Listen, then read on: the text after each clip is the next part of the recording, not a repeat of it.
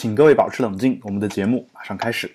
欢迎收听由斑斓播客工作室出品的两性类播客节目《保持冷静》，我是主播郝海龙，我是主播艾瑞卡。今天是我们节目的第五十三期啊。嗯，首先我说一件事儿啊，就我终于把这个结婚的仪式、仪式给办完了，也在现场让艾瑞卡的真面目见了一些我的朋友。对，我有一种自己瞬间就见光死了的感觉。啊应该没有，就大家都很很喜欢你嘛，对吧？哦，好开心，谢谢大家。然后呃，就可能就是其中一位，你还要去参加一个其中一位的一个工作是吧？就是去看一下对现场啊。然后对对对，就这个满足我没有做成艺人的梦想。好，我们看一下真正的艺人是怎么工作的啊。至于是什么呢，我们暂时先保密啊，就是嗯肯定后续会有跟这个事情相关的一些信息全放出来。是的，好，那我们今。天要聊的这个第一个话题呢是，所以真的存在来吧，就抱着睡而已，什么也不干这种事儿嘛。你信吗？我首先啊，首先就是我是信的啊，我也信。啊，就是啊，这有什么意思？然后对，我我是不信男生，我觉得自己可以做到，但是我觉得男生应该做不到吧？呃，其实也是做得到的啊，但就是说这个得很大的定力啊，而且会你做完之后，你不能出出来跟人说，说完之后会被人骂死，就尤其是会被男同胞们男同胞们嘲笑死啊。啊，啊当然反过来有时候也会被这个女同这个女性可能也会被她的一些朋友嘲笑，因为她会觉得说，就因为你因为有时候会存在这样一种说法，就虽然这个可听上去可能特别的嗯、呃男权，但是经嗯常一女的跟男的睡了一晚上，什么事儿都没发生，旁边他的小伙伴就会说你你得丑成什么样，然后他他他就跟你什么事儿都没有发生。啊。然后当然还有还有真的有过这种事情的，我我知道过一个例子，说什么啊女性女性把这个衣服脱下之后，一股臭鸡蛋的味道扑面而来，这个当然这这个个我们好像之前有提过。对，我们节目之前也说过嘛，对吧？这种事情当然也是有，当然就是说，就从正常的这个躺下什么都不干这个这个说法来说的话，呃，也不是说完全就没有可能，对吧？这个我记得我在我高中的时候，那会儿在网上看了一本看了一一本小说吧，好像是叫《我爱美元》，就是一个叫阅读深朱文广泛朱朱文的一个人写的。哎，这人应该还是嗯一个某文学奖获奖的作者，如果我没记错的话。哦然后那篇那篇文章呢，其实就讲了一个，呃，嗯首先就是拜金嘛，就是大家都喜欢美元，他觉得美元只有美元那个绿色的小纸片是最最坚挺的，对吧？然后 对然后就讲到了说他拉着他爸两个人来，呃，来来干嘛？来他在他那个地方去去找找鸡的这样一个过程。哦，嗯去嫖娼。对，大概是这这个意思。然后里面就提到了一个人，我我如果我没记错的话，应该是他的一个亲戚，好像他哥还是谁，反正这个我阅读也有点久远了年代，所以在这儿我就嗯凭回忆跟大家说啊，就是说你为什么高中就要看这么现实主义的剧作呢？那会儿那会儿你就无聊嘛，然后你打点开看，点开看，你发现那那个时候又没有像《保持冷静》这样的节目，对吧？然后我们对啊我们我们看到了这样的一些情节呢，我就只好嗯，就是正好借这个机会就看下去，对那个时候我还沉迷在言情小天后明晓溪的作品里面，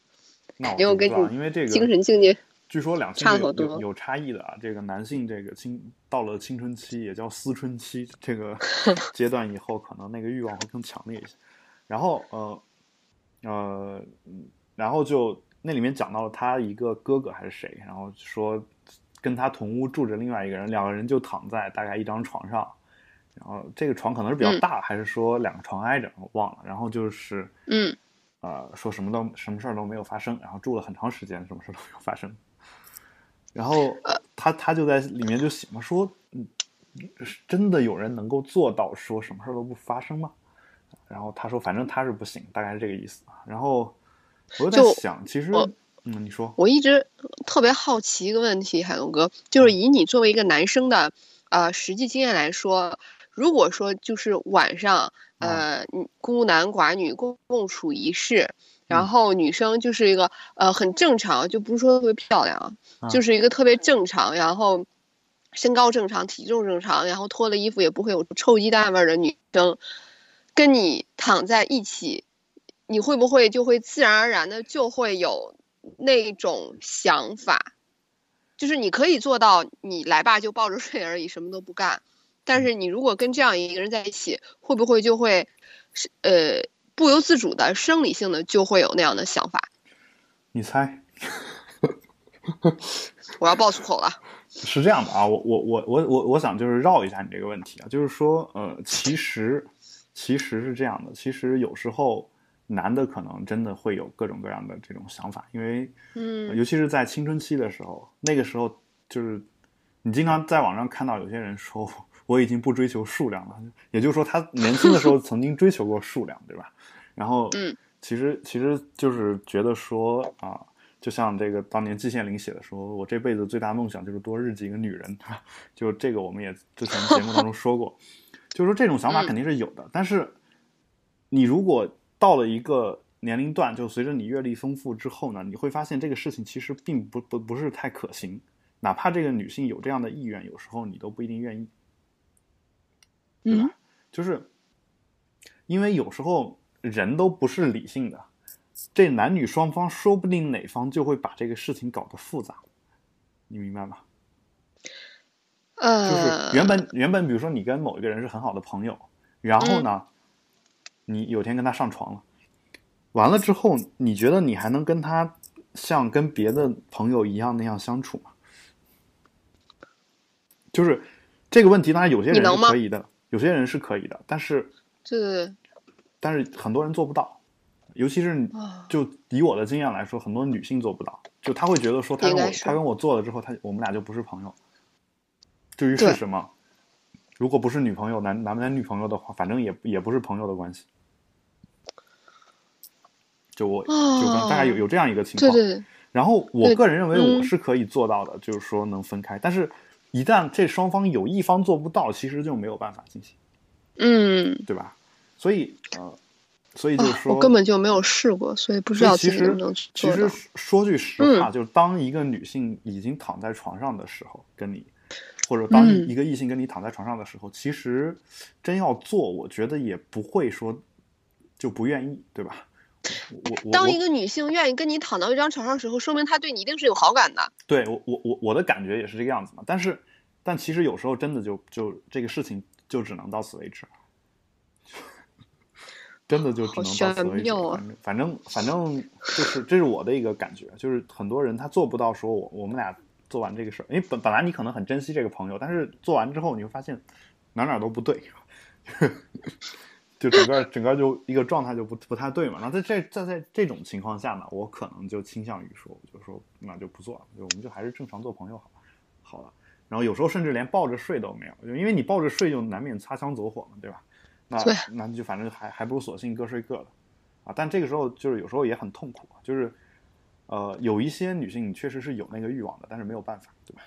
对，这时候我们女性又会觉得觉得受到了奇耻大辱，提就是他跟你躺到一起，他一定是对你有好感的，结果竟然没有吸引到你，然后两个人就这么别说抱在一起睡了，还各睡各的哦。第二天醒来的心情简直是糟透了。我我不确定你说的这个女性有多少是这种情况，那有些女性真的不是这种情况，这个我也我也能能理解，就是我也见过啊，就是说，嗯，她确实就是说，我觉得我一个人睡觉太太寂寞，然后我想嗯有个人陪一下，我真的不哦不想去去做那个就做爱这件事情，就真的有这样的女，所以哦嗯，所以这个这事儿呢，我觉得也得分人。也得分人，而且是这样的，嗯如果真的这个女性有这个意思的话，我们我我就不奢求说她主动的提出来，她是会给一些暗示的。我觉得只要这个男性不是那么榆木脑袋的一个男的，他应该很很容易能够感知到这一点，你明白吧？就是很容易能够感知到这一点。就怕的是什么呢？怕的是说你女性其实不愿意，但男的硬推，就是所谓霸王硬上弓嘛。就这个，嗯很多这种色情小说里面经常用用这个词。啊，哦霸道总裁爱上我，对，经常经常用 用这种这种感觉的词，但其实你这样做的话，有时候并不一定是一件好事儿，对吧？我觉得或者说大部分情况下，尤其是现在这个以女权的视视角来说的话，啊，女性说不要呢就是不要，没有说这个嗯，对，一定要要的这样一个意思，对吧？然后所以，所以，所以，其实我出于尊敬女性的态度，有时候遇到这种情况，肯定也是不愿意跟她去去做的。就是你非要说我结合个人经验，那我肯定是这么说。然后，呃，还还有就是，这个让我想到了一件事儿啊，就是日本 A 片里面，我们知知道有一个词叫什么 “yamete” 是吧？是吧？就那个 Yamete 对，就那个那个那个词，就说是不要的意思嘛。嗯，是的，但据我的朋友跟我说，说其实他说这个词的时候，不是真的不要，就是啊，就是你记得咱们两个之啊前讨论过的一个段子吗？什么？就是 英文说 stop，嗯，那就是真的 stop 了。啊女女人跟男人说，啊，但是你要是拿日文跟他说 yamete，嗯，可能就会 对啊上的更凶狠。对，这这没，首先就是我我我先不说这个语言差异的问题，就说日本的那个 A 片里面，其实除除了这个词之外，还有另外一个词说停止不要的意思。好像我如果我们我我不知道你你学过日语的，你知道 知道是哪个词？然后我的日语就停留在问路的阶段。我以为你的日语就停留在照着五十音图唱歌的阶段。OK，呃，这个嗯，因为五十音图这个，大家其实照着那拉丁文字母唱歌，应该嗯很容易学会了，对吧？对，然后呃，其实有另外一个词，当这个亚麦鲁，我我不太清楚反正就嗯嗯这个 A 片里面的女性，如果在说这个词的话，就男的就会真的听。我我不清楚是这个只有在成人的这种节目当中是这个样子的，还是说日常生活中他们也会有这样一个区别？我我我我我不看来我看的 A 片还是太少了，嗯，都没有注意到有这种细微的差别。啊，或者说一个叫不要，一个叫不行。说 这个，这个呃，你你想啊，就汉语里面一个说不要或者说不行的时候，我觉得好像也是有一点语气上的区别，对不对？嗯，对，反正反正我我是我是有这种感觉嘛，对吧？所以就是说这个呃，就这个什么都不干那种事儿，我我其实还可以举到一些另外的一些例子，就是比如如果大家还记得当年有一个啊、著名八零后作家 啊，当然那个也是呃我私私底下的一个这亲戚的一个同学啊，就是啊，这么一个人，哦然后这感觉瞬间又离明星变近了一步。就是就是这个叫李傻傻嘛，就是我不知道有没有人听说过、当年的八零后第一作家嘛，因为后来他在做一些其他的事情，所以就他的书啊什么的就没有怎么出。但我们这个节目一开始的时候，其实都讨论过这个人，对吧？好像。然后呃，这个人他写本书叫《红茶》，就是那个怎么一点印象都没有？那个叉是那个呃，就是老师批改作业的一种符号，这这个大家都知道。嗯就嗯，红叉，它下面写了一个副标题，就是老师批改作业的时候一种符号，就是那本书里面的那个男主人公，他在跟一个女性上了床以后，那会儿那个书写的还是高中的事情，你知道吗？就是哦，跟一个就是他喜欢的一个女女朋友上了床以后，后来就好像是他之前在此之前跟另外一个女性也做过爱，然后后来他好像受伤了还是怎么样，那个女性来看他还是怎么怎么回事儿，然后就其实就想跟他一块儿再做，然后嗯嗯，而且是这样的，而且这个呃要跟他一块儿在做的时候，呃。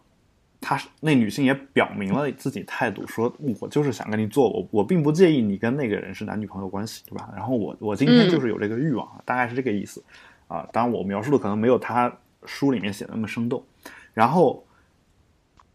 他就是不愿意，就这个男的不愿意，就是说我我就我我不行，我觉得这样会对不起那个另外的那个他喜欢的那个女生，就是两个人就那么躺着躺了一夜吧，大概是这个样子。好像也也有这么一这样的男生简直是人间极品啊！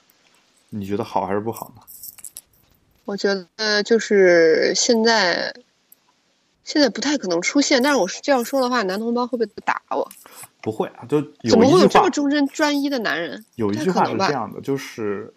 嗯，嗯你如果问你的男朋友说，说如果有一个女性，就我也不在场，如果有一个女性跟你睡在一张床上，首先这种事情发生就很奇怪啊。然后 就我们假设它发生，你会问他，你问他说说你能不能控制自己的欲望啊，不跟他做爱。然后我觉得很少有男的会给你一个非常肯定的答案，就是对，所以我还是不要问这个问题，就是 自取其辱了。不，我我的意思就是说什么呢？就是说，其实他回答的如果非常坚定的话，其实反而你要去怀疑。你明白我的意思吗？就是，我明白，所以女生然后，但就是我觉反过来得一定会反反过嗯来我说啊，就是说，因为你你问他问题，其实是在做一个测试嘛，相当于对吧？就你你其实是假设发生这种情况，并不是真的发生这种情况，你明白我说的意思吗？但真的一个男的发生这种情况的时候，我跟你说，他不一定真的就会去做，你知道吗？就我刚才说的，其实你考你脑子里面装的东西特别多，你作为一个成年人，你你你想到的事情特别多，你你会你真的会想到家庭责任，或者是嗯对你女朋友的所谓忠诚或者什么这样的一些东西，其实你真的都会想到啊。然后你你如果想到这些的话，其实其实那件事情真的不一定会发生。现在海龙哥的给语叙述的语气给我的感觉特别像，呃，举着自由、举着火炬的自由女神像，在义正言辞的跟大家宣称正能量。好吧，但是啊，你刚才说了那样的男生很少见。那我我其实想顺便说一下那个小说里面的情节。顺便说一下，那个小说情节，那男的其实不仅跟他的，不仅跟我刚刚说的，跟就是睡就睡了一晚上什么都没发生的这个女性，呃，就在之前曾经做过爱嘛，对吧？这事儿我刚刚说了。嗯，然后他也跟他的那个当时的那个小女朋友做过爱，还跟那个小女朋友她妈妈做过爱。唉，所以你你你有时候你不能孤立的看一件事情，对吧？所以说大家女生一定不要不要特别蠢的要去试探什么问题，类似于这种问题，你即便得到一个答案，它也是假的。嗯，就是大家还是吃好喝好玩好比较重要。你得到一个肯定的答案，那一般一般来说，说明就是，就你你想啊，就比如说我妻子现在过来问我说，有一个女性跟你躺在一张床上，你会不会跟她做？那我说肯定不会啊。然后这个你一听就是就是这男的早有准备啊，这个问题在脑子里面已经盘算过多很久了。他为什么要这么答呢？肯定是他觉得这样答比较保险。他为什么要挑一个保险的答案？说明他说不定会在外面怎么怎么样，对吧？就很多女的都会都会这么去想，但是，但 但是，哦，我忽然觉得当男生也好悲惨，就是我要是男生，我一定会付费。哇塞，你你总问点一些假设性的问题，然后我回答是，你也不开心；回答不是，你也不开心。那你究竟要我怎样？对我们其实就不知道该怎样嘛。然后，所以我不得不把把刚才跟你说的那一大堆东西给完完整整的叙述一遍啊。如果他真的问我的话，我肯定只能这么去讲，对吧？然后我我先讲生理本能，把这段音频截下来。对，然后就每每每位男性听众都可以放给你未来的妻子或者现在的妻子去听，对，对吧？然后，但其实事实是是怎么情况呢？就是说，你这辈子能有多少次，就作为一个男的，有多少次跟妻子以外的一个女性能够躺在一张床上，这种事情发生的概率有多高？我我觉得，呃，就我不排除这男的主动主动追求这件事情啊？如果有这样的话，嗯那我们另当别论。但如果男男的不主动的去追求这件事情的话，是啊、除非你是什么 TFBOYS 是吧？呃，吴彦祖这种可能等到你嗯等到你呃，对啊，就是不只是娱乐圈的人，海龙哥，就是等到你到一个功成名就的时候，无论你是三十、四十、五十、六十、七十，嗯，可能还有八十，嗯，都会有无穷无尽的女生源源不断的向你表达，他们特别愿意跟你睡在一张床上的愿望。嗯，我觉得只是咱们这个年纪还碰不到而已，因为你你还没有到那种所谓的功成名就的中年男人的阶段。哦，这这个话你说的有点绝啊，就 哦是，但我结束语收的不太好。对我说的是，首先就是，嗯，这个不是说非得到那个时候才能碰得到啊，就是就是当一个女生主动跟你现身的时候，你这你这件事情的概率大或小，我觉得就取决于男生本身。对，然后但是你想啊，就是这个女性肯定不是说等跟你躺到一张床上了才跟你提的主动现身这个事儿，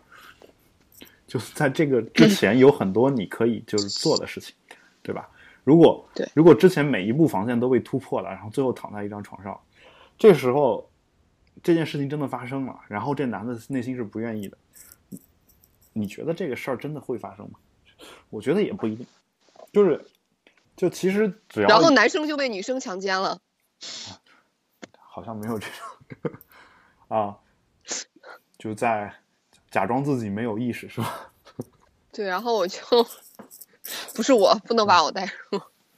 然后因为你心理上是不愿意了，你不愿意的，但是你的身体可能会很诚实，然后就把你出卖了。对，啊总之那个地方，那个地方都是低级反射嘛，对吧？勃起也不会经过你的高级神经中会到大脑。然后那我我我的意思是什么？我意思是说，其实其实这个事儿真的发生了，真的发生和你假装发生这事儿完全就是是两码事儿，对吧？而你也你之前你无论做多少预案，如果这件事儿该发生，它就会发生；如果它不该发生，它可能真的就不会发生，对吧？是这个意思。然后，呃，就好比说就很多女女的问男的说，说我我跟你老你你妈跳掉掉水里边儿，谁会救谁？这，对吧？这个对，这个你假设问是一回事儿，真的俩人都掉进水里面去了，这男的当时肯定是谁进就谁，的吧？对 对吧？这个没有没那么多好说的，我觉得对。然后对，这个爵士问题是谁发明出来的？对，而且而且我特别想知道。而且实实实话说说，真的就跟你说，我肯定是先救你，这个话他说了，你会觉得这人就很好吗？我我觉得对呀、所以说女生就不要去问男生这种问题嘛。你看你你人家说救你，你你又觉得这个人品行有问题，啊人家说救他妈，然后你又觉得人家不爱你，所以这是一个操蛋的逻辑。对，所以其实我前两前前段时间就是闲极无聊去看了一个就《非诚勿扰》有一期，然后呃，其实那里面有一个女性态度还挺好的，她说我会游泳，你你就先救你妈妈，你不用管我。就是，就现在很多女性也觉得这这问题挺扯淡的，你知道吧？就是所以其实她嗯自己一上来就会把这事儿给撇清楚。对 是挺扯淡的。对，所以所以这个嗯，而且我我我跟你说句实话啊，就是哦，如果你如果一个男的已经结婚了、或者有女朋友了，嗯然后嗯，然后他他去跟另外一个女的躺在一张床上，然后然后什么事儿没没有没有发生，so 他把这件事情告诉他妻子或女朋友，他妻子或女朋友会相信这件事情吗？不会的，对呀、就是那那你要人怎你要让人家怎么样？就万一真的真的是这个情况呢，对吧？就这个其实其实你可以再结合刚才的测试来说，就是说你测试的时候，你问他说他不会会不会，他说他不会，嗯然后真的到了那一天了，他也他回来跟你说说啊，这我们测试的那件事情真实的发生了。我昨天晚上跟我的一个朋友睡了一晚上，什么事儿都没有发生。你觉得？我觉得这是女性自掘坟墓，你知道吗？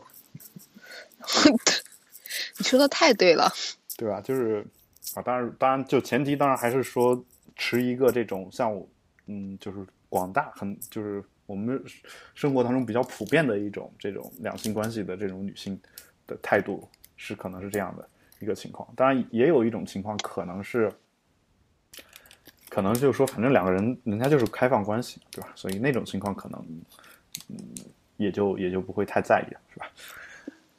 好，这种情况很少，嗯，就是基本上都是自掘坟墓。嗯，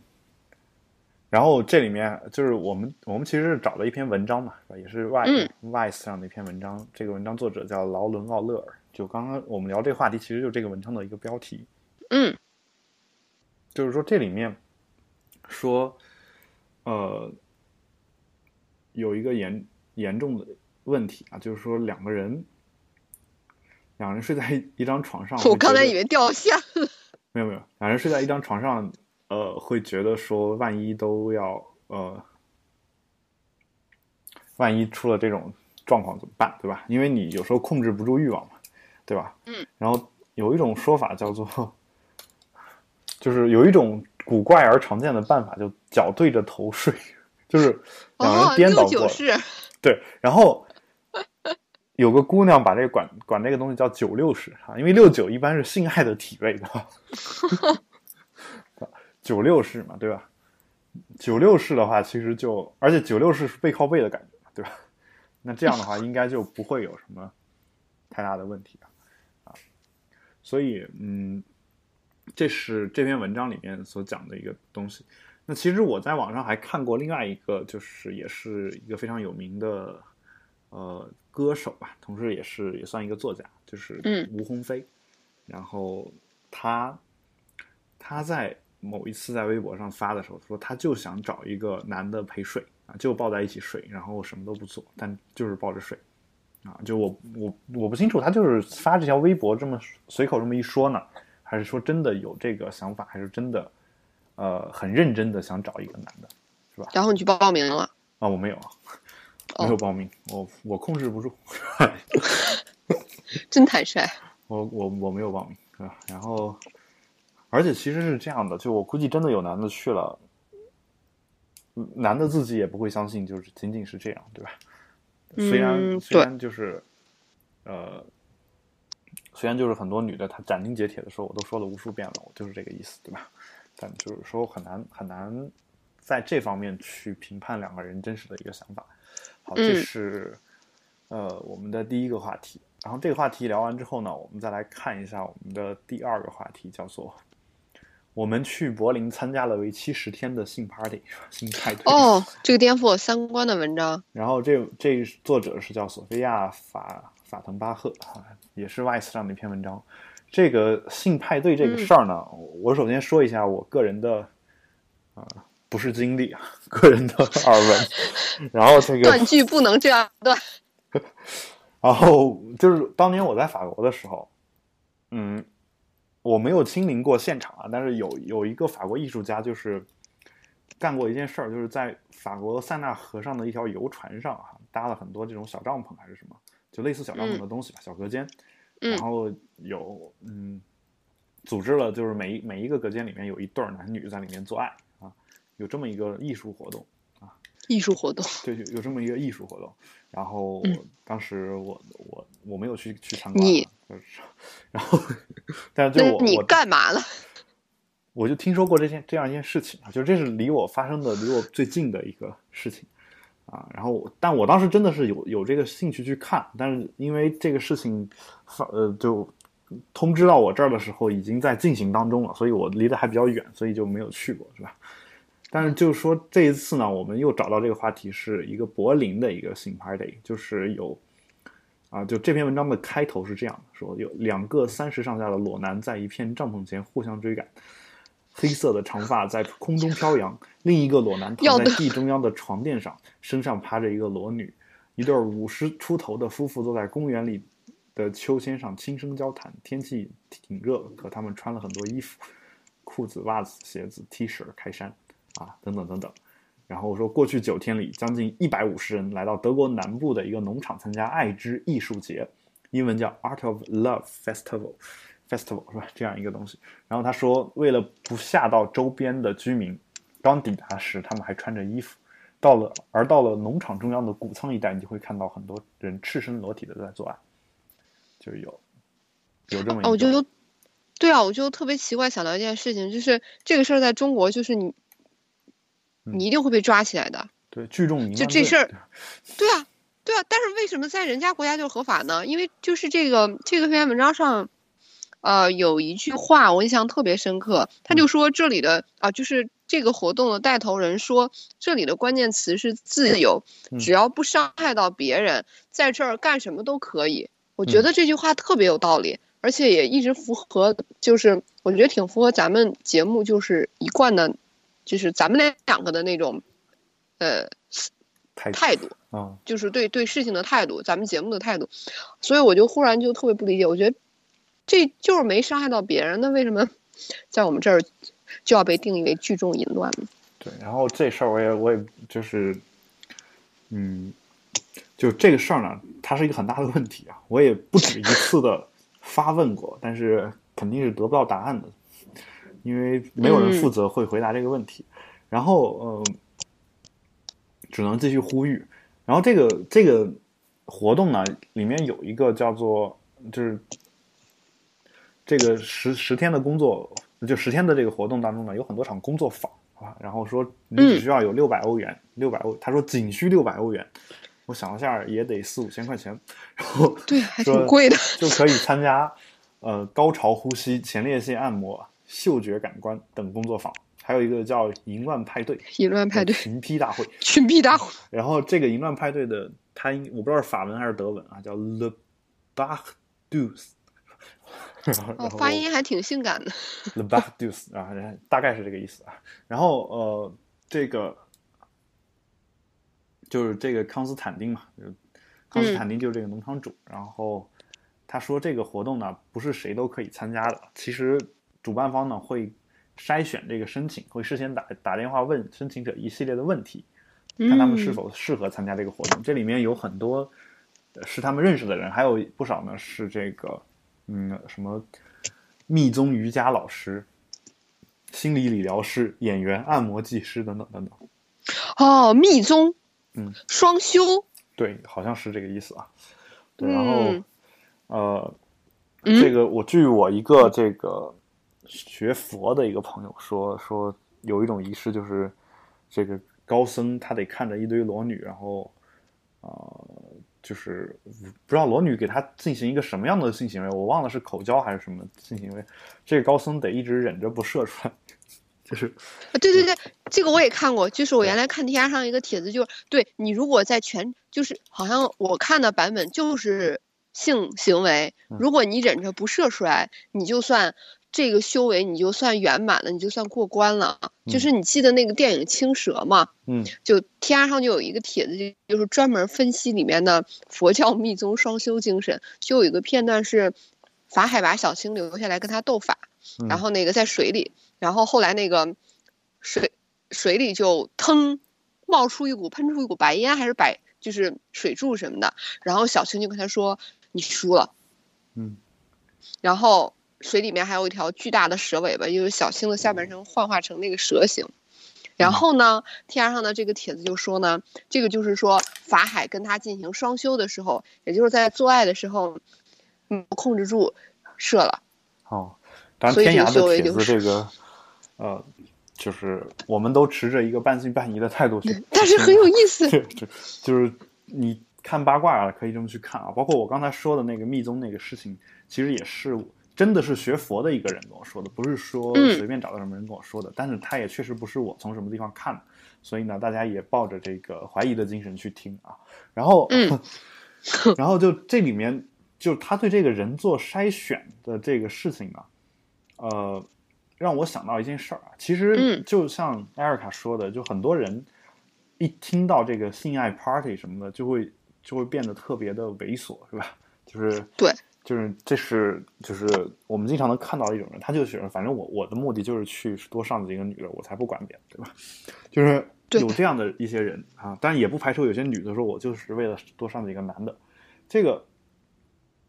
当然我不是说这样的人有什么问题，而是说这些人如果他们各自找到对方的话，我觉得没什么问题，只是说呃，但是这样的人一旦来了这种性爱 party 和活动的话，我觉得有时候可能真的是这个活动的一种负担，就是嗯。大，大家可能追求的真的是性的那种纯粹的那种乐趣，但是呢，对，他心里面如果存着说我上了你，我是占了便宜的或者怎么样这种心态的话，其实感觉会非常的不好。这也就是为什么我我总觉得在中国，你比如你想组织一个类似的活动，我们先不考法不考虑法律的问题，你会发现就是嗯，就是说可能首先可能一个问题就是报名的男的会比女的多，然后然后就是嗯，然后一个问题就是，可能会存在这种情况。为什么男的会比女的多呢？因为就存在说我我上了你，我是占便宜这种想法，对吧？我觉得是是这种情况。所以我我在想啊，如果在中国要办这样的一个活动的话，我是不我们是不是得规定，就是说一位男性必须带自己的伴侣一起过来，就或者说必须必须带一个，就是就比如我去参加，我必须再带一个女性一起去参加，我不能一个人去。就这些事儿为什么一到咱们这儿就都变味儿了呢？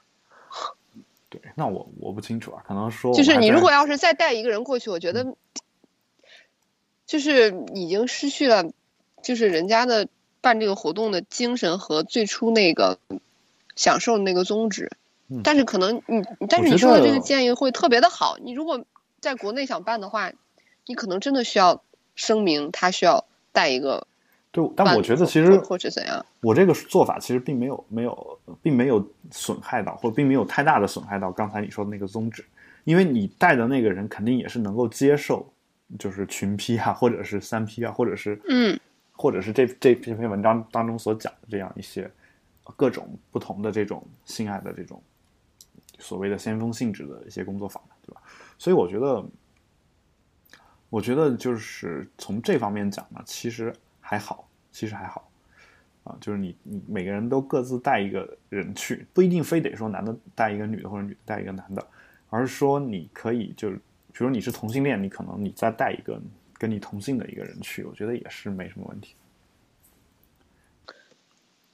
对就是，然后就是呃，这样也很合理里面有一个叫妮娜的女人，她嗯讲说说参观了一个阴道展啊，然后说女性躺在地上，张开两腿展示自己的阴道，每个观众都在都都得在他们面前坐五分钟，观察他们的阴道。我我看见了，我 来来到这里之后，我觉得更自信了。不过我跟同事说，我是我跟 Daniel 是在一个是在柏林的一个音乐节认识的，但后面那句话说的是说，呃，就他认识的另外一个人，他他不敢说自己是在这个 性 party 上面认识的，对吧？然后呃，但他讲到的这个阴道展啊，让我就是，其实我我印象还挺深的啊，就是其实网上有很多那种小视频，就其实那个还真不是什么色情的片子，就是讲女性阴道的，好像他会上面那放很多这种啊嗯女性阴道的图片，就一张那是什么照片吗？还是照片画照片？里面的吗？什么叫里面的？哦，就外就是面的外面。对，因为你外面只能看见外阴啊，你想看见阴道里面，你必须带窥器打开才能看见。哦，这他说的其实应该是应该也是外阴，就这篇文章说的，他张开双腿，他不可能把里面的给你看见嘛，对吧？对呀、就其大家实我每人带一个一次性窥器。好吧，就是反正就是说，其实其实我我想说的是什么？因为我经常听到一些女性对自己那个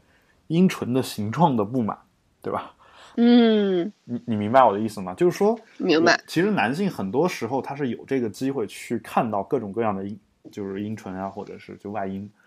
因为我们经常可以在网上找到一些片子去看。其实很多男性对这个事儿呢是不不会觉得他丑或者是怎么样的，就是因为他知道就不会很在意，是女？的长得就是那个样子。但很多女性自己她是会觉得说自我这个是不是就呃就，就就对，女生会觉得自己啊，我是不是色素沉着很重啊？对对对就或者毛毛发很重啊，然后小阴唇太肥呀、就是哎，但是为什么女生会有这种认知呢？好像我们我觉得这天生就女生的问题，这是所有人的问题。就是很多人特别，就是很多人特别爱把自己当成很特别的人，就是嗯，就好比说我我们经常讲去讲这个课啊，去讲这个课啊、很多人就特别想报一个一对一，就他会觉得说我一对一的这个学生过来，呃，嗯你能给我一个个性化的指导，因为我的情况跟别人不一样呀，我是特别的呀，对吧？嗯，但是其实其实你你你回过头来去想这个事儿，呃，比如说你今天去学开车，教练跟你一个人去讲这车怎么开和。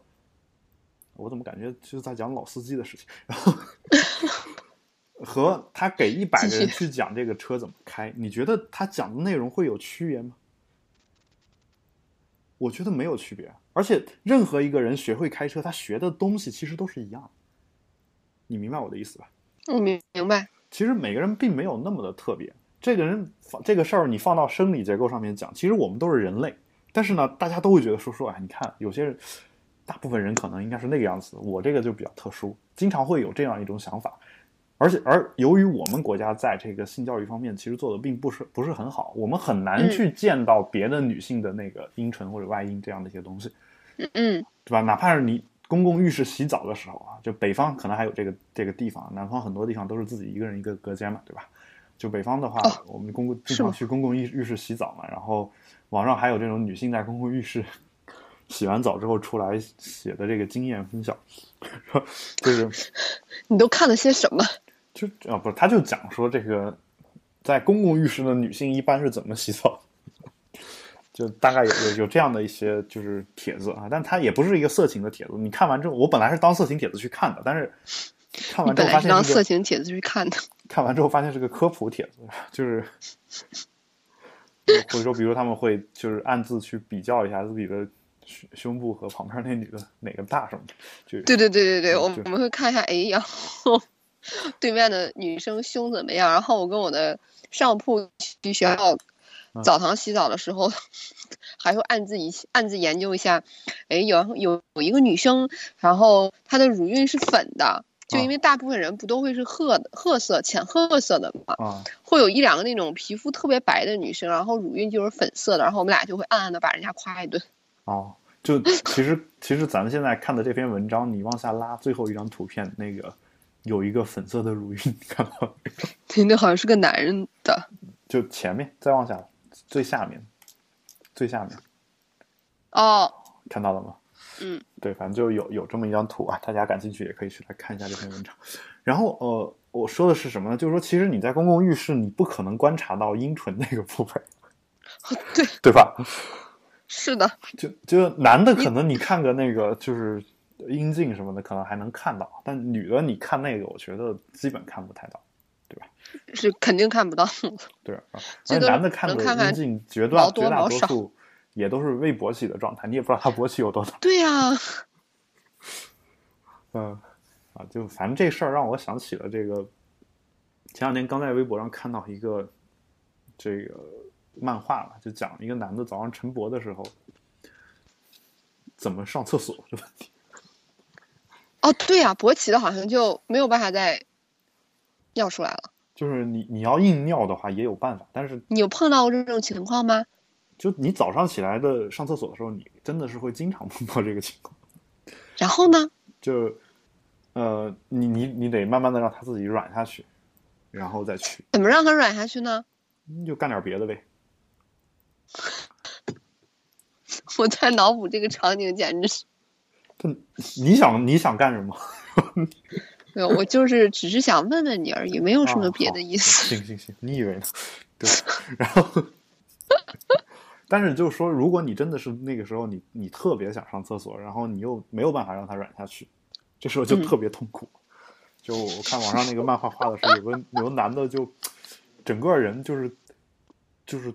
半蹲在那个马桶旁边，把阴茎就大概捅到那个马桶那个 那个里面去，然后去上厕所。为什么要这么干呢？其实就因为。它是能尿出来的，但是首先就是那个水流肯定是不畅的嘛，因为相当于把那个地方封闭了，差不多是吧？就是一点点、一滴一滴那样渗出来的，基本上是那种情况。然后呢，它就会洒的到处都是。所以为了避免这种情况，就有有那么一张图。哦，我也想看。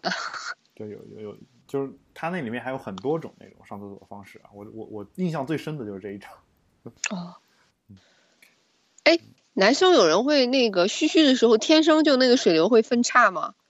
有的会吧，我不确定。哦，你没有见过，说明你也不分叉，好吧？就我我见过，就是有时候男的，我我怎么说呢？就是有时候有时候不不分叉的人，他有时候也会分叉，就是分情况。哦，嗯，好，对，分情况，但是就是说有些人他就一直是分叉，然后也会很困扰，就 为什么？为什么我的是分叉呢？对，然后就这个，我我之前记得看过一个，就是周星驰的一个电影，还是就好像就有这个桥段，说为什么尿尿要分叉呢？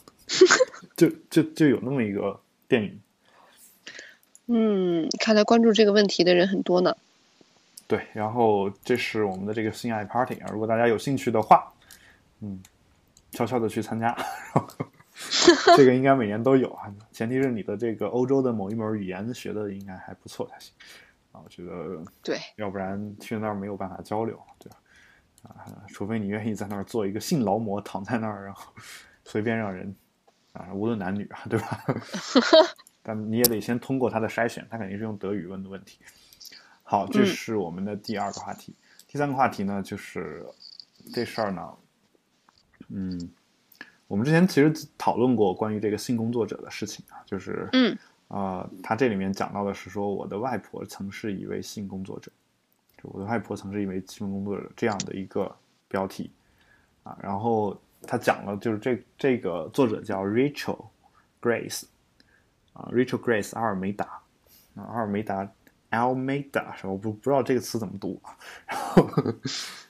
然后差不多就行。对，然后他写了一篇文章，他讲到他的外婆是做过这个性工作的这样一个人，对吧？然后，嗯，呃，这篇文章呢，其实我我是建议大家能够自己回去好好读一下，嗯，其实里面我觉得可读性还挺强的，讲到了一些就是就是作为这个性工作者亲属的一些事情啊，然后对，呃。这里面有一开始用了一个引用，就是说应该引用的是他外婆的一句话，说我从未因职业而感到羞愧，他让我过上了想要的人生，让我找到了如意伴侣，让孩子有了让孩子们有了一位好父亲啊。然后这个话呢，其实我想稍微再往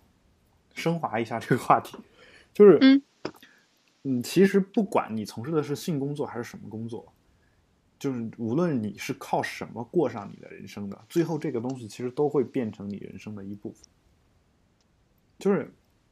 这个话听上去像废话，但是我不排除有些人跟我曾经有过一样的想法。就是有时候你在做一些你你认为很，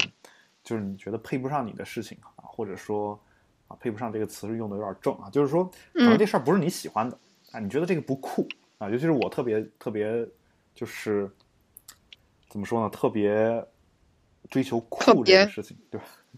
追求酷这件事情，这件事情，他哪怕没有钱，只要他酷，我可能就愿意做。哪怕他给我很多钱啊，当然也得看给多少啊。就是一般来说，给一些钱，然后，但是他不酷，有可能我我并不愿意去做这个事儿，对吧？然后呃，就比如说，其实有一些事情，像什么留学咨询，给别人去替别人去写这个留学咨询的文书。这件事儿，这事儿可能我就不太愿意做。就是你让我说给你翻译一下或者修改一下这事儿，我觉得都可以。但是你要说让我给你从零开始去写，啊，就假装我是你的老师给你写个推荐信什么的，那我觉得一点都不酷。对，一点都不酷。而且这个事儿其实是不对的，因为你不是那个人，你你怎么能能给那个人写推荐信，对吧？嗯，我觉得是是这个意思，或者说呃。最起码，最起码，你得说是说那个人他就想这么写，然后你替他相当于说说拿拿笔给他做一下笔录，这个事儿我觉得可以。但你要真的从零开始给他写，我觉得这事儿我就觉得很不酷。但这事儿确实是能给你带来很多金钱收入的。就一篇推荐信，你如果写好的话，可能我觉得上万的这个就是人民币基本上都能拿到，是吧？所以。所以呢，就是说这个这种事儿呢，我其实并不愿意做。我特别追求酷，但是有时候你你迫于生活压力，你有时候你得做一些你可能看上去没那么酷的事情啊。当然，替别人写推荐信这事儿我没干过。就我说的是，比如说别的一些事情，像呃，像我我一直觉得说这个你要写书的话，你必须写文学作品，这才叫书。你要写成功学，那不叫书。这个要求太高了，我觉得就是呃。不一定成功学，你比如包括我出一本习题集，或者我我写个什么单词书什么的，我或者写一个解题方法的书，就因为我一直做这个想法它很酷，对这个东西你我喜欢，就这些东西，这个东西我我就觉得不是那么酷。我之前就特别抵触去做这个事儿，因为我之前在新东方其实一直也是，呃，想出书的话其实是有机会的。我只要把我的那个东西整理出来，然后写本书出来就可以发行。但是呢，我就觉得这东西，我觉得不行，我我我得做一些跟这个东西不一样的事儿。然后我就去做了，比如说，啊。翻译了《动物庄园》啊，我觉得这本这个事情呢是非常酷的一件事儿，然后我就愿意愿意去干。我所以呢，我我最后我说我我的这个在新东方讲课的这个经历，我想做一个总结啊，我要用一本书来总结。这本书呢，可能就是《动物庄园》这本书。就我就做做了这么一件事情啊，但是后来我发现，其实我这种想法其实是有问题的，因为我们一直以来做这个呃，在这个世俗的社会上生活，你很难。避免去接受一些庸俗的东西，对吧？或者说你接受一些不酷的东西，那这些东西一旦你做了，你想假装它没有发生，是一种自欺欺人的表现。就是我确实去做了这个出国教育的这个培训师，就是你给别人去，你也给别人讲过题或者什么样的，你觉得你可能我可能更愿意去讲一些道的东西，但其实你也讲了不少术的东西。那。那这件事情一开始呢，我最早早年间呢，我就会觉得它不酷，我会假装说自己没有干这个事，嗯，对吧？然后就，但现在我慢慢的、慢慢的，我觉得就这篇文章其实就讲的是一个道理嘛，就是说这些事儿我已经做了，我我这个时间已经退不回去了，对吧？对，那这已经发生了，是我生命的一部分了，甚至它还塑造了我生命，它甚至是我能够生存下去的最重要的一个原因。对吧？然后对，所以呢，我我现在逐渐的开始正视一些事情，就是我觉得有些事情虽然不酷，但是呢，我要承认他们的存在啊，而且我要感谢这些事情啊，就是正正是因为有了这样的一些经历，它才能够让我在这个社会上活得还不是那么的艰难。因为你想啊，我觉得酷的事情是什么？因为为了爱情去一个国另外一个国家，这个事情非常的酷。嗯。但是没有爱就没有伤害，就是，就是。尽管结局很凄惨，爱是一颗幸福的子弹。哎呀妈呀！好，这期节目就叫《海龙首期发生》。哎，这个那天其实，嗯，我们节目的另一个主播还组了一个局，去唱了一个 K，然后呃。大家都说有才不是每次来了两期我们的节目嘛，都说他是最污的一个，然后他就带我们去唱歌，然后啊，他他真的是唱歌特别牛的一个人，不愧是在虾米音乐做过编辑 啊，对，有点有点毁他。他其实，在小时候学过两年京剧，哇，然后他现在怪不得说话底气十足。现在还经常去，呃，去各种那个，呃，乐队给就是临时当个键盘手什么的，所以，嗯，他唱歌真的是非常不错。大家，他如果下次来的时候，艾瑞卡一定要让他多多献声啊，多多献声。对呀，就嗯，那天主要是太晚了，所以我实在困的不行了。好吧。哎，其实我也很想去唱的。嗯，好，就是大家听到了，听听出来了嘛？其实艾瑞卡已经。见过的有材料，嗯，但是大家请不要去跟有才去逼问艾瑞卡到底长什么样子，到底是在哪个地方上学的。我觉得这个事儿大家还是呃保持一个保神秘的状态会比较好啊。对我就是 You know who，神秘人。You know who，You know who 啊，OK。好，那我们今天这个节目呢，就也差不多就先做到这儿吧。嗯，就是。总体上讲呢，就是讲讲了这个三个比较怎么说呢？我们觉得很有意思的三个话题。嗯，确实很有意思。然后，嗯，哦，然后对，没有，就是最后就是咱们最后讨论那个话题，我就是觉得有一句话就是特别想再念出来给大家。嗯，然后，嗯，外婆对作者说：“如果男人有权利花钱买春，同时可以得到社会的宽容。”那么，女人就有同等的权利出卖肉体换取金钱。我信奉这一点，至死不移。嗯，特别感动。我觉得就是如果你是一个真正的自由自由主义的话，啊、这个这个话其实就是一个非常怎么说非常平常的一个法则，就是我觉得呃每个人其实对自己的身体都有自主的权利。如果有人愿意付钱给你，然后从你身上获取一些东西，你也愿意去接受这样一个交易，我觉得是没有什么太大问题的。只是说这里面有一个界限的问题。当然，在这个界限的问题上呢，我觉得绝大多数人都可以认同说，其实呃像性工作者呢，他们是可以是呃一个非罪化甚至是合法化的这样一个水平的。我觉得这一点其实大家都嗯还是有共识的啊、只是说有有一些有一些这种自由主义者，他会觉得说说其实每我比如说我我我为了我为了买个 iPhone，我卖个肾，这个理论上讲啊，就是你卖个肾，你卖个肾这个事儿也是对你自己身体是有自主权的嘛，对吧？嗯所以有些人他会主张说，其实买卖器官也应该是合法。这个其实，在大部分国家都是非法行为。那这个事儿到到底该怎么去理解呢？呃，我其实在这儿呢也没有一个特别好的一个定论，就我自己的观点呢也没有完全的确定。因为首先我我是很支持自由派的观点，就是每个人对自己的身体有自主权的。但是呢，我你让我说完全支持这个买卖器官合法化，嗯呃，如果真的有这么一个国度，这个国度一切都是自由的，并且可能是没有政府的，那么你说买卖买卖器官合法化，那我觉得是可以可以的。但是如果说，比如说像中国这样一个政府，你你买卖器官合法化的话，比如说我今天去买了一个肾，然后我就剩一个肾了，这一个腰子，一个肾，万一功能出现一些偏差，那我就可能会得一个很严重的病，对吧？那这个病，我去去看病的时候，因为我国有很多是公立医院，像艾瑞卡他们挣的工资都特别低，什么意思呢？意思就是政府嗯。给患者做了一些补贴，相当于理论上讲，如果它是一个正常的国家，完全竞争的状态的话，啊，当然我不是说我们国家不正常，就是在一个就是所谓的完全自由的国家，那完全自由市场的话，那艾瑞卡其实他如果有这个他的自己的一个高超的技艺的话，他想收多少钱都可以收多少钱，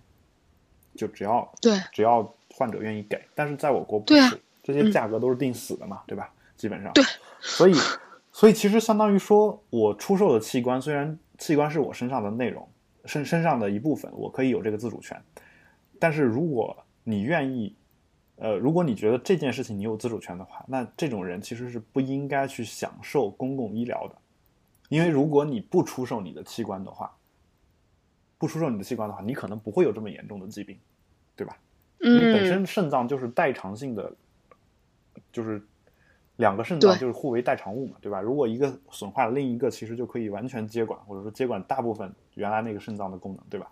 基本嗯上是这样一个情况。所以呢，